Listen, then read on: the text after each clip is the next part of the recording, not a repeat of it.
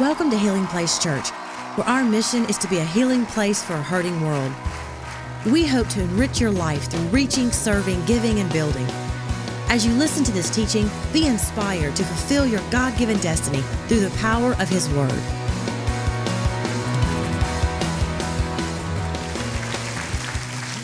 Today, we are kicking off a series called Now and Forever. Somebody say, Now and Forever. So I want you to turn your attention to the screen as we follow through this dramatic episode that's going to help bring some context to this series, Now and Forever. Check this out. Welcome to Now and Forever, the most dramatically dramatic daytime drama you'll see this year. In this week's episode, our story begins with Joy Stephanopoulos, a new employee at the office of Dr. Victor Victor, DDS. Joy is determined to become something great in this office, but just how far is she willing to go to achieve her dreams?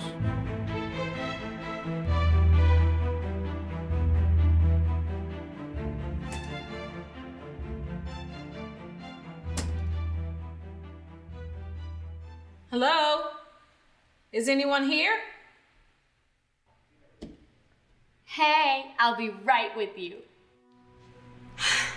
Joy, if I am interrupted one more time, I'm gonna scream. Well, I mean, we could trade jobs because I've been cleaning food out of people's teeth all morning. That last patient's breath was so bad, I, I really thought I needed a gas mask. Oh. It was disgusting. Oh, Joy, that's not the stench of your patient's bad breath. It's actually the stench of your career as a hygienist. Here's some advice though. Maybe if you taught them how to brush and floss properly, you wouldn't have to work so hard when they get here. But then again, you're only a second hygienist, and it takes years to learn the stuff that I've learned as a, you know, first hygienist. Seriously, Diago, Joy might be new around here, but you don't need to be picking on her like that. If you ask me, she's been doing a great job and really getting the hang of things. Hello? Is anybody working here? Just a minute! For real though, just cool it, okay? I'm not being mean to her. I'm actually looking out for her. Maybe this just isn't your best career choice. There's actually an animal shelter down the street. And maybe you do a better job of cleaning dogs' teeth rather than people's teeth. oh, dog's teeth. I cannot stand Diago. I've been here for three months, diligently doing my job, and all he does is run me down. I put up with cavities, whiny kids, rudeness, and I put my hands in all kind of nasty mouths, and still Diago is the only person that Dr. Victor ever recognizes. I mean, seriously, what do I have to do to get a thank you around here?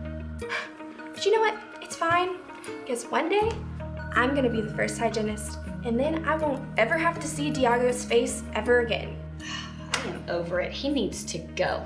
Yeah, well, how are we gonna get rid of him? He's Dr. Victor's best friend, and he can do no wrong. We're not gonna get rid of him. Dr. Victor is. Seriously? How? What if we make Dr. Victor think that Diago hasn't exactly been honest with him? Where Dr. Victor thinks that Diago's been stealing. Okay, Dr. Victor is never gonna believe that. He's his best friend.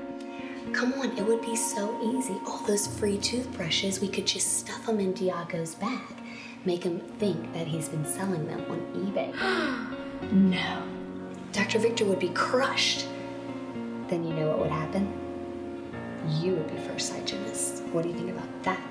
I don't really want Victor to be hurt in all of this. Joy, you want to be first hygienist, don't you?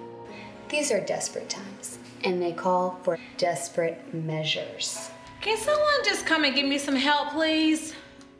Ma'am, it's called a waiting room for a reason. I'm coming. Of course, I wanna be first hygienist, but is it worth hurting Victor Victor? Joy, you're exactly the girl I've been looking for. Really? You've been looking specifically for me? Yeah. Have you seen Olivia? Oh, Uh, yeah, she just went to help a new patient. Great. That's exactly what I needed her for. Oh, Victor, Victor. If only I was just the girl you were looking for. I've been working hard this whole time, but it's not just to be first hygienist. I want you to notice me. And I know if you saw me and my skills that we would be together forever in dental themed matrimony. I'm so sorry. I don't want to hurt you, but I have to. So that out of your brokenness, you can see that I'm the right one for you. Until then, I'll just have to admire you from afar. Will Olivia's villainous scheme to frame Diago be successful? Will Joy ever confess her love for Victor? Will Jamie ever get her teeth cleaned? Find out in next week's episode of Now and Forever. Come on, put your hands together. oh, nothing like a little drama mixed with a little romance, mixed with a little sabotage. We're going to have fun over the next five weeks, and we're going to take a look at the life of Joy and walk with her through her experiences to really understand seasons. Everybody say seasons. This is a series where we identify different seasons that we're in.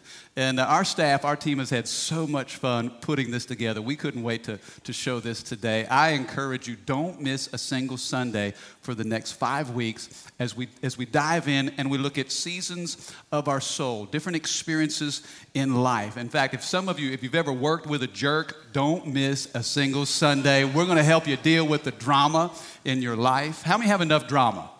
How many need to, to, to, to, to get some context in sorting through some of that drama?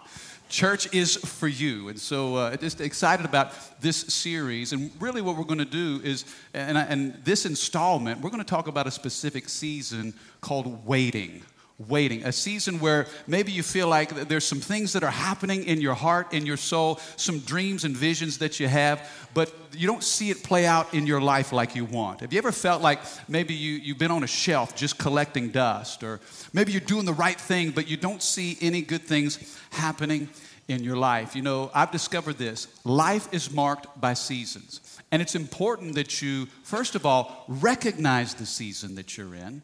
After you recognize it, then you've got to embrace the season that you're in. And then once you embrace that, then you learn the lessons that God's trying to teach you along the way. Can I have a good amen? How many of you know you can't fight the seasons? You know, you, you got to identify, okay, this is the time frame, this is the experience, this is where I am. Now, God, what is it that you're saying to me? We want to look at a, a waiting season. If you have your Bibles, turn to 1 Samuel chapter 16. And what we're going to do, we're going to run this drama and parallel this with the life of David, one of my all time favorite characters in the Old Testament. So much to unpack, so many life lessons, and I think this is going to help us.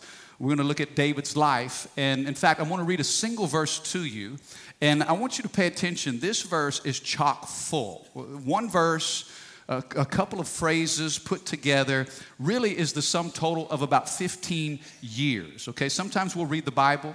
I'll go from one verse to the next verse or one chapter to the next chapter, and I do it in a matter of moments. But I don't realize that years have taken place from one verse to the next verse. This, verse uh, it really it wraps its arms around 15 years of David's experience, and we're going to see how David handled waiting a, a waiting period. Do you know the average person will spend five years waiting in lines?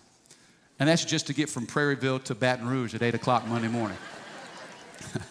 Six months at traffic lights, we'll wait. Uh, some, some of us are waiting to graduate. Some of you are waiting to get married. Some of you are waiting to have kids or waiting for that job promotion.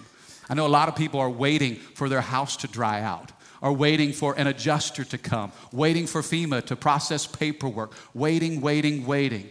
I don't know if you send text messages. How many of you, you like to text? How many of you will send a text and you know it goes through because that other person is reading it? You can see the little bubbles, you know, the little bubble thing.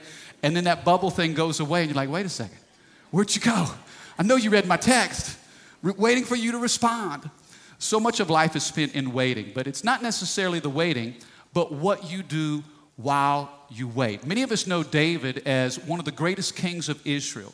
But what we don't realize is before he ever became king, he spent years in obscurity as a young man tending his father's sheep. This is a verse that I think is going to help us when, when we consider what we're waiting for and what God is doing while we wait. I think this verse will talk to us. 1 Samuel 16, verse 18. The Bible says this.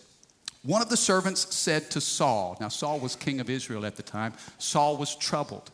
And this servant had an idea that, hey, every time this, this troubling spirit comes over Saul, I've got an idea. How about we do this?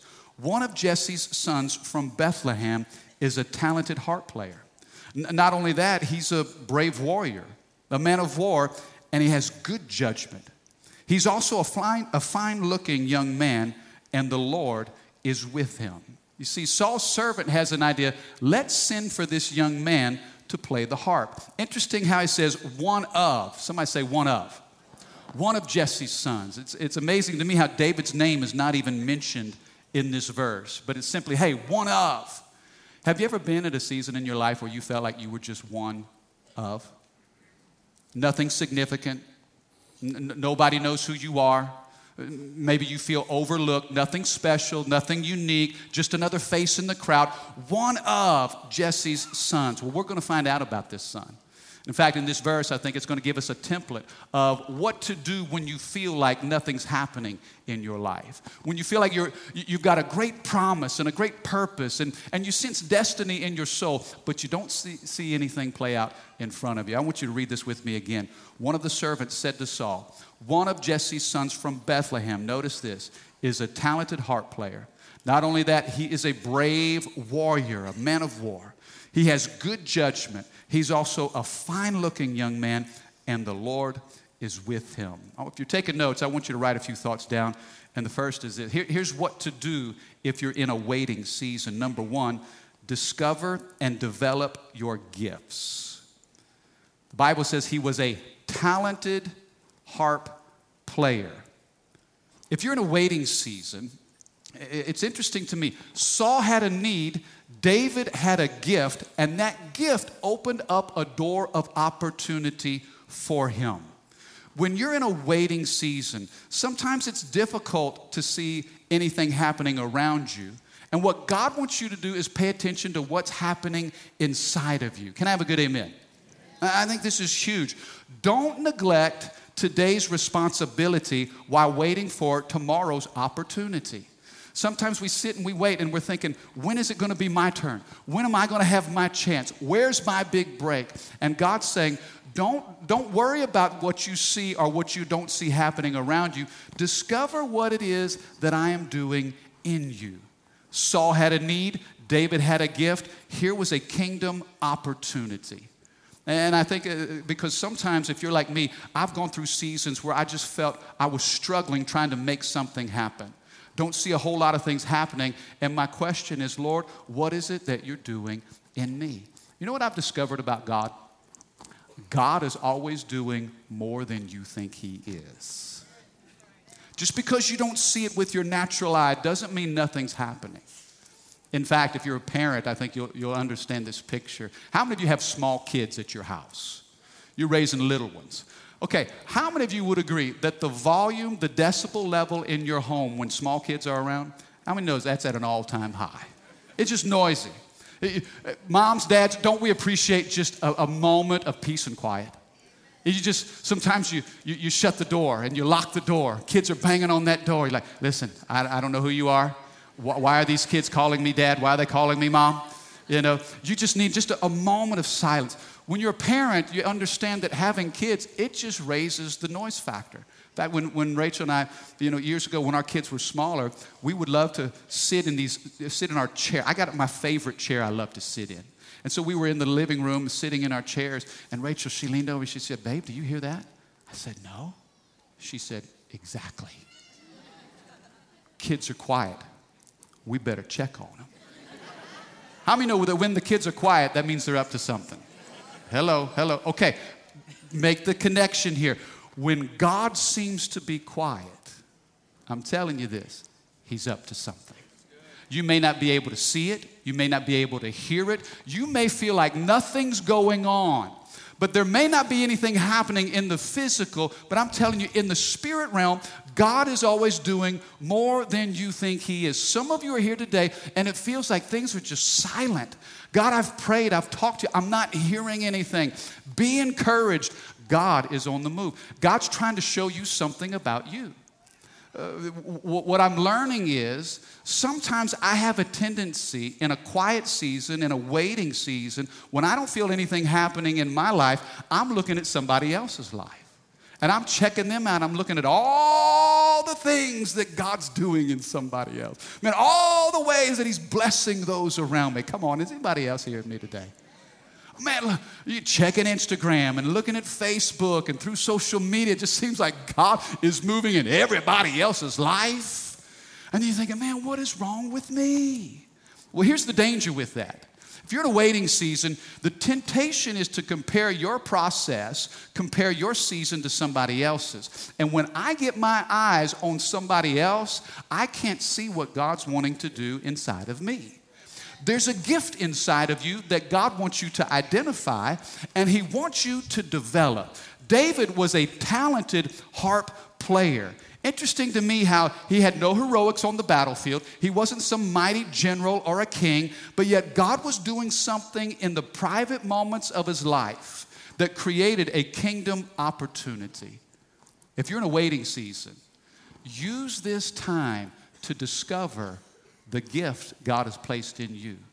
And then when you discover what that is, begin to grow it, begin to develop it, because God is always doing more than you think He is. Don't underestimate the value of preparation. Everybody say preparation. See, really, what's happening in a waiting season, that's simply preparation for what's to come. Uh, you may not like the season that you're in right now, but if you'll embrace it, and you'll learn what God's trying to teach you in it. It will equip you for what's next. I mean, consider Jesus, okay? Now, think about it. I'm going to ask you a little uh, Bible colleges for all of you scholars, you theologians out there. I'll ask you a couple questions. How old was Jesus when he launched his earthly ministry? 30 years old. How many said 30? How many didn't say anything because you didn't know? Okay, now you know. 30 years old. Okay, in John chapter 2, the wedding at Cana, when he turned the water into wine, that was the initial mark of his earthly ministry. 30 years old, think about it. Why did Jesus wait 30 years to say hello? Question two How old was Jesus when he died? 33. How many got that one right? Okay. If he's, he waits 30 years, okay, watch this. this. This is staggering when you consider it. Why would Jesus wait 30 years for a three year assignment. It tells us something about the value of preparation. Here's what I begin to discover that alignment comes before assignment. Alignment. There's some things that have to be put in place first. Don't underestimate the value of preparation. Jesus, I mean, if anybody could have been an overnight success, it was Jesus. He lacked very little. I mean, he is the Son of God. He's the power of heaven wrapped up in flesh. Yet 30 years before Jesus begins his earthly ministry, and he only pastors, ministers, serves, teaches, preaches, does miracles for three years. Yet in those three years, our world has still not recovered from everything that he's done. Do you see the power of preparation? And when things seem to be quiet, oh, please know, God is up to something. He wants you to discover something that He's deposited in you, and He wants you to develop that. Can I have a good amen? amen? Notice this the Bible says not only was he a talented harp player, but the scripture says he was a brave warrior and a man of war. Number two, I want you to write this down. Here's what you do in a waiting season. Not only do you discover and develop your gifts, but number two, you can grow in courage. He was a man of war. He was brave. He was Now let me ask you this question. How did they know he was a warrior? David had never publicly fought in a battle. This is before Goliath. But why would Saul's servants say that he was a brave warrior? He was a man of war. Remember remember when when David was standing before Saul, Goliath was on the battlefield. Do you remember what David told him? David said, Listen, I know I may only look like a boy, but I can remember one day when I was tending my father's sheep. and a lion came out of nowhere. And I grabbed that lion by the throat and I clubbed him to death. How many know it takes courage to do that? And then I remember that time, you know, that time, there was a bear that did the same thing. And I did the same thing to the lion, the same thing to the bear. You know what? That giant is nothing. I'll tell you what, David was fighting battles that nobody knew. And some of you in here are fighting private battles, personal battles. You're struggling through things. There's stuff coming against you that nobody knows about. You're not making any announcements, but you know what God is doing in you? As you fight those battles and you face those obstacles, He's growing courage inside of your soul. And here's what I, have discovered if you're going to pursue your calling, you're going to have to have courage. You can't pursue a great calling and not have courage. Through those battles, through those trials, and through those struggles, David was developing something. He had a private history with God. Now, listen, we all talk about his exploits on the battlefield, but it was the sheep field that prepared him and got him ready. Can I have a better amen? He didn't even realize at the time, I'm just tending my father's sheep. Yet one experience after another, and God was making a man out of him. Oh, this is so good. You know what I thought about? And this, this may sound a little crazy. It's kind of old school, and I'm going to date myself when I tell you this. But do you remember the original 1984 movie, The Karate Kid? You're like, yes, my favorite. Some of you just woke up in church, man. Now, I know that there's kind of been some, you know, part twos, maybe part threes. I'm not talking about that recent stuff. I'm talking about old school, original Mr. Miyagi. Come on, remember that? And, and, and, and what was his name? Daniel? Daniel-san? Daniel son. Me, big grasshopper. You little grasshopper. And, and, and you remember, you know, Daniel was so set on learning how to fight. And so he seeks the help of this, this, this master, this, this, this warrior, this, this man of wisdom and experience. And he says, Mr. Miyagi, teach me how to fight.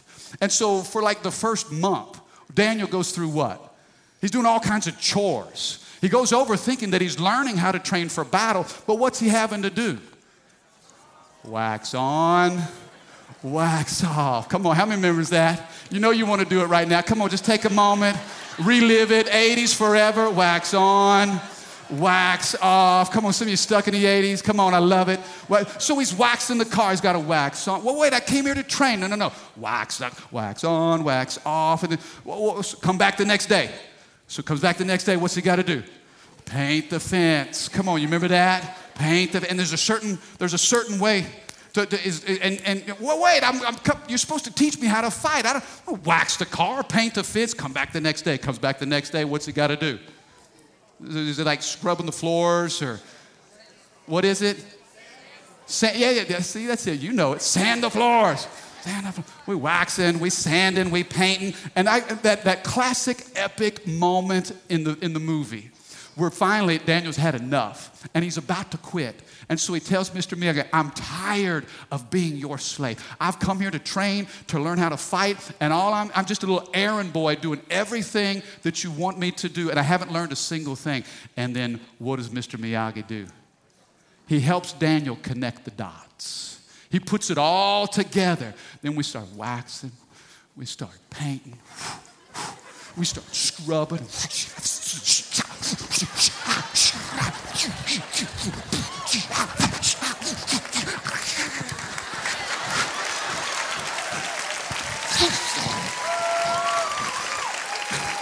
hope I didn't split my pants.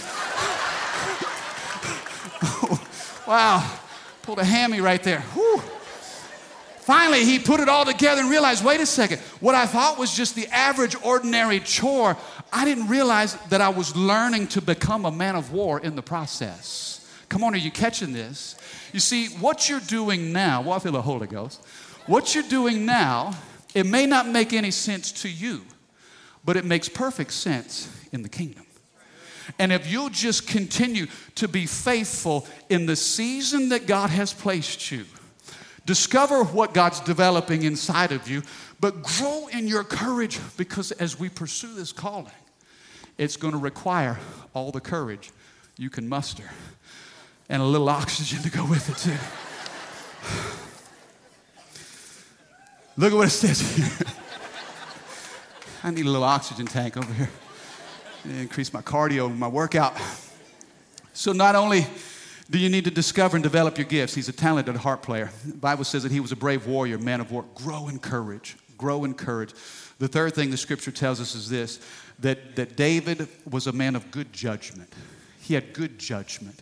The third thing, write this down. Number three, here's what to do in a waiting season walk in wisdom. Walk in wisdom.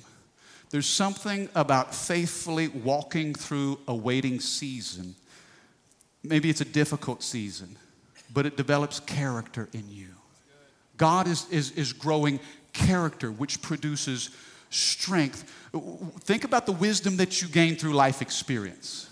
Now, listen, I'm all about uh, passion and ambition, enthusiasm and excitement. But there's something to be said for life experience that teaches you something that passion and enthusiasm and excitement never could. You know, uh, if God, consider this, if God gave you everything you asked for, when you asked for it, your life would be a mess. Come on now, help me this morning. Yeah, and, and, and thank God, out of His love and His mercy, He doesn't always give us what we want when we want it. I mean, consider, you know, if, if God gave me what I thought I was ready for and when I asked for it, it would crush me. Now, now we serve a loving Heavenly Father who doesn't want to withhold any good thing. Psalm 84 11, the Bible says, God will not withhold any good thing from those who do what's right. God's not trying to keep anything from you. But a lot of this has to do with your maturity and development along the way and what you're ready for.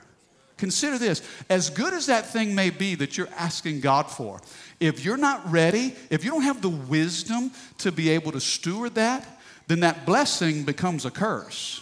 Come on now, you with me? I mean, think about my son's nine years old, and, he, and if he says, Dad, I really want to drive, man, eh, you don't love me if you don't give me the keys to the car. How many of you know if I were to turn the keys over to him, that's the worst thing that could ever happen to him. Same thing. God's not ready to give you the keys until you first have enough wisdom to be able to steward the opportunity that's in front of you. I think about the people that have won the lottery. Have you seen stories, some of these documentaries on, on those that have won millions of dollars? How, how many think that'd be a great day if you won the lottery? Okay, you win the lottery, I'm just saying, I'm not saying whether or not you should play, but if you win that lottery, I can help you figure out the tithe. All I'm saying. We can figure out that 10%, baby. Lord Jesus. Yes, Lord. I, I can figure out 10% of $100 million, all right? But think about it. I've seen these stories of men and women that have, have won the lottery and they think that's the greatest day of their life. And all of a sudden they have a whole new set of friends. Everybody's related to them now. Everybody loves them, man. It's amazing. They got money, they got opportunity, man. It's incredible. But if they don't have wisdom, that 100 million, bazillion, quadrillion dollars, whatever that amount is, that would be, and they've, they've, they've done these stories and documentaries, and after the fact, the individual says, you know what? The day I won the lottery was the worst day of my life. I wish it would never happen. See, listen, sometimes you go through a season that you, you don't like, and waiting happens to be one of those seasons. Instead of looking for an exit, look for the lesson. God, what is it? Okay, I, I, don't see a lot of things happening around me. What is it that you're doing in me? God, what is it that you're growing? The, the, the courage that I'm going to need for what's next. But Lord, if I don't have wisdom to steward this opportunity, then what was supposed to bless me will end up crushing me. David, he was a talented harp player. He had discovered and developed a skill set. The scripture says that he was a brave warrior, a man of war, he had courage but he walked in wisdom. There was good judgment. He had the ability to make wise choices. Tell you this this is why the story of David is, to me, it's so powerful when it comes to seasons because we can see a season in David's life where he was hidden in a valley, but we can also see when he was king of a nation. Can I tell you this? Hidden valleys turn shepherd boys into kings. Some of you feel like you have the call of a king, uh, that you've got a leadership mantle on your life. There's a process that God wants you to walk through to get you ready. Can I have a good amen? amen? Look at this next thing. Not only did he have good judgment, but the scripture says this He is also a fine looking young man. Turn to your neighbor and say, He was good looking. How many know any good looking people up in here? How many know any good looking pastors up in here? Come on, can I have a good amen? Come on, I can't hear you, baby. You better shout me down on this one. You're a hunker, hunker, burning love right here. now, when we say good looking, let me say this. Uh, here, here's the, the practical application. I'm not necessarily talking about in physical appearance, but I'll tell you this. Number four, take care of yourself. Take care of you. There was something attractive about David's life. Okay, and I'm not just talking about good looks. Oh, he's fine. Oh, she's incredible. She's amazing. Ooh, hottie. No, no. I'm talking about something now in the spirit. If you'll do a thing called personal disciplines, take care of yourself. One of the most attractive qualities of an individual is the discipline that they carry personal disciplines, practical disciplines, spiritual disciplines, consistently in the Word, in the house of God, you know, time spent in worship and prayer. If you have spiritual disciplines, I'm tell you what, like a magnet, people will be drawn to you. Now, there are no great secrets in life, only daily disciplines. See, so everybody's looking for the latest, greatest secret. Let me run to this conference, or let me get this information, or tell me three things that'll get me out of this season. And God may be saying, no, no, just take it personal disciplines. Physically, take care of yourself. You know, pay attention to, to your eating habits and, you know, pay attention to your exercise levels and the opportunities that, that you have to rest. The, body, the Bible says that our body is the temple of the Holy Spirit. You know, it's a stewardship responsibility we have over our bodies. I remember hearing recently a, a guy say that he was trying to lose weight, and so a man came to him and said, Listen, here's, here's a great uh, weight loss plan. What you do is for breakfast every morning, you eat like a king. For lunch, you eat like a prince. And then for dinner at night, you eat like a pauper. How many's heard that before? So if you do this, eat like a king for breakfast, a prince for lunch, and a pauper for dinner, you do that for a couple months, I'm telling you, it's going to be fantastic. You're going to lose the weight you're looking to lose. Two months go by, and so the guy comes to him and says, hey, how, how you doing in the process? He said, well, you know, I've kind of been struggling. He said, I listen to what you say, and every breakfast I've been eating like a king. Lunch rolls around, I eat like a prince. And then at dinner time at night, I, I'm eating like a pauper. But right before I go to bed, I hear a little voice whisper, Long live the king. How many's heard that voice a few times yourself? Long live the king. I struggle to do it because I'm listening to voices. I'm tell you what, personal disciplines will enable you to do what willpower and ability can never achieve if you'll embrace disciplines personally, physically, spiritually, emotionally, in your relationships, one of the most attractive things, the scripture says David was good looking. There was something about his life that was pleasing. And I pray that when God looks at you, when he looks at me, when he looks at us as a church, he sees, you know what? This is a church that's walking in wisdom and embracing personal disciplines.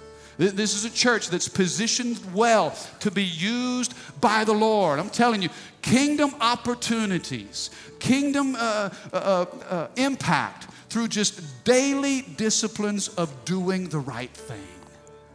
But here, let, let me finish this, the last portion of this verse. The Bible says not only did he have good judgment, but it finishes by saying this. The Bible says, and the Lord was with him. Here, here's what I want you to know because some of you are in a waiting season right now and you don't see a lot of things happening. And you're trying to discover and develop what that is that, God, what are you doing inside of me? Please know this. If you're waiting, just like the scripture here says, the Bible says that the Lord was with David. Please know this God is waiting with you. You may be waiting, but you're not waiting alone well, I, f- I feel like God has overlooked me. I feel like God has forgotten about me. I'm not sure God even sees or cares or knows. No, no, no, no, no, no. Listen to me. He does. There's a reason for this season. You know, this whole series is called Now and Forever. Let me tell you this now is not forever. Okay? Some of you don't like what you're seeing now. Well, let me encourage you. Now is not forever. God is waiting with you and He's doing something in you. You're not alone. You see, everybody likes to see the finished product, but they don't really appreciate the process you have to go through to get there. He is a God of the process.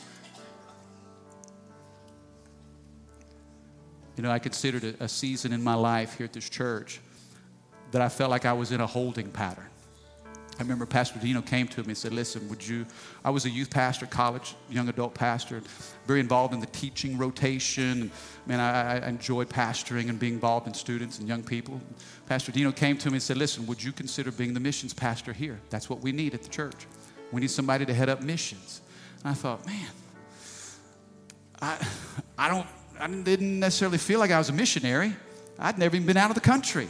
You know, and yet to, to head up missions, I felt totally ill equipped. I felt in way over my head. But if that's what the need was, and that's what my pastor was asking of me, I was going to do it. Wasn't necessarily something I, I wanted to do, but I was willing. How many of you know there's a difference? Don't necessarily want to, but willing. I think God looks for willingness. And so I said, okay. And it, it required me to be gone a lot. I was gone. I mean, weeks at a time. I was uh, out of the country, around the world, in, in different cultures, different customs, different languages. Everything was just different. And I didn't feel very effective at all. In fact, there were times where I wasn't here for, for weeks at a time. I can remember coming to church, you know, on a Sunday and people be like, Pastor Mike, where you been? You know, do you need to fill out a Get Connected card? Are you a first time guest? I mean, we've got a Next Steps lunch for you to go to. And I just felt a little disconnected. You know what I'm talking about? I didn't feel like in the flow. I wasn't teaching, I wasn't preaching. You know, I was traveling a lot.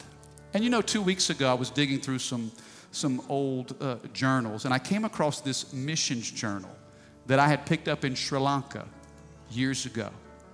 In fact, it was back in 2002. And it, this journal was actually made of elephant poop. Elephant dung. I mean, the, the cover, the pages, I thought it was so unique. I picked it up in Sri Lanka. I said, you know what? This is going to be my missions journal. And I went back and I started reading some of the things that I had written, that I had written.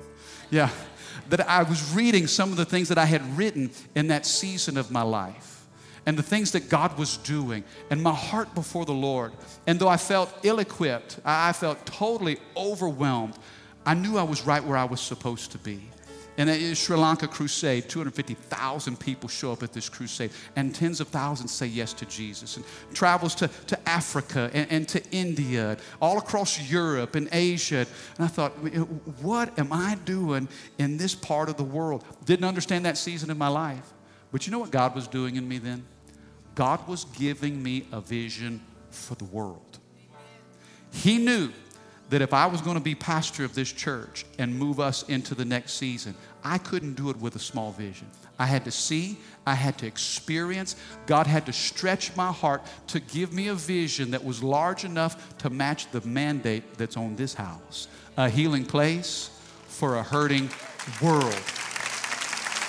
Does that make sense? Now, I didn't understand it then, and I, I was frustrated. In all honesty, I was frustrated. Listen, other people, they may see the glory, but they don't know the story. Come on now. And so, God, I didn't understand it at the time, but looking back at it, I'm so thankful for it. And that waiting time was not wasted time because God was doing something all the time. Thank you for listening. For more information about Healing Place Church, go to healingplacechurch.org or give us a call at 225 753 2273.